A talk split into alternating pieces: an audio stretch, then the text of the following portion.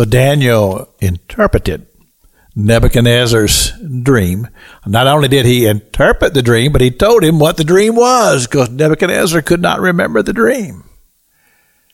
Well, I find it to be fascinating as you go into chapter 3 of the book of Daniel that you find that Nebuchadnezzar built this great statue. And of course, the speculation is that, that he was building a statue that uh, imitated this dream that he saw.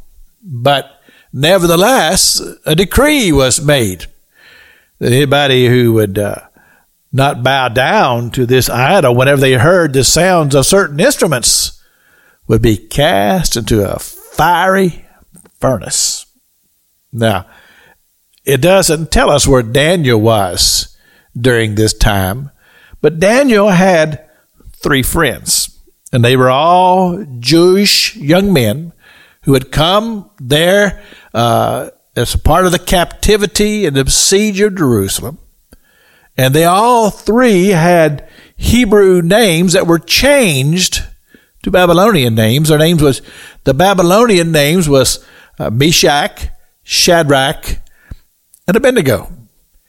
And uh, the decree was that if you heard this music, you had to bow to this idol. Of course, uh, these uh, young men were of the same ilk as Daniel.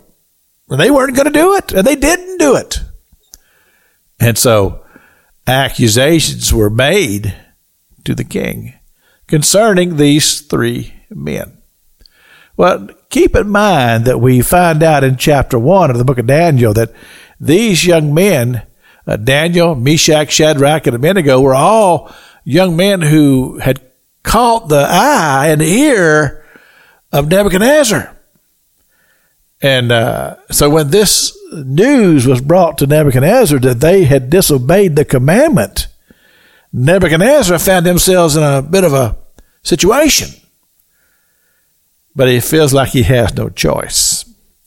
So he commands that they be thrown into this fiery furnace. And they said, just to make sure we get the job done, we'll turn the furnace up seven times. Extremely hot temperatures. Cast them in. Nothing happened. They were not consumed. Their clothes were not burned. There was this roaring fire, and they were walking around in the middle of it. And Nebuchadnezzar, when he looked in there, he says, One, two, three, four. He said, I put three in there. There's four. He says, one, he said, looks like the Son of Man. And uh, I, I don't, I don't doubt that it was. I mean, God literally protected these young men from this disaster. But here's the, the thing, and I go back to my thoughts of our young people and how we are taught in church and in our families as we are grown up. We're taught to do right. We're taught right from wrong. We're taught the scriptures. We're taught about faith in God. And there'll be a time when that will be tested. And these young men were tested. And they said, No, we're not going to bow. We're not going to bow to your idol. God will deliver us. But if not, that's the key, we'll be faithful. Anyway, Oh my goodness. We've just got to get that message across. This is Pastor Jack King with the gospel on the radio broadcast.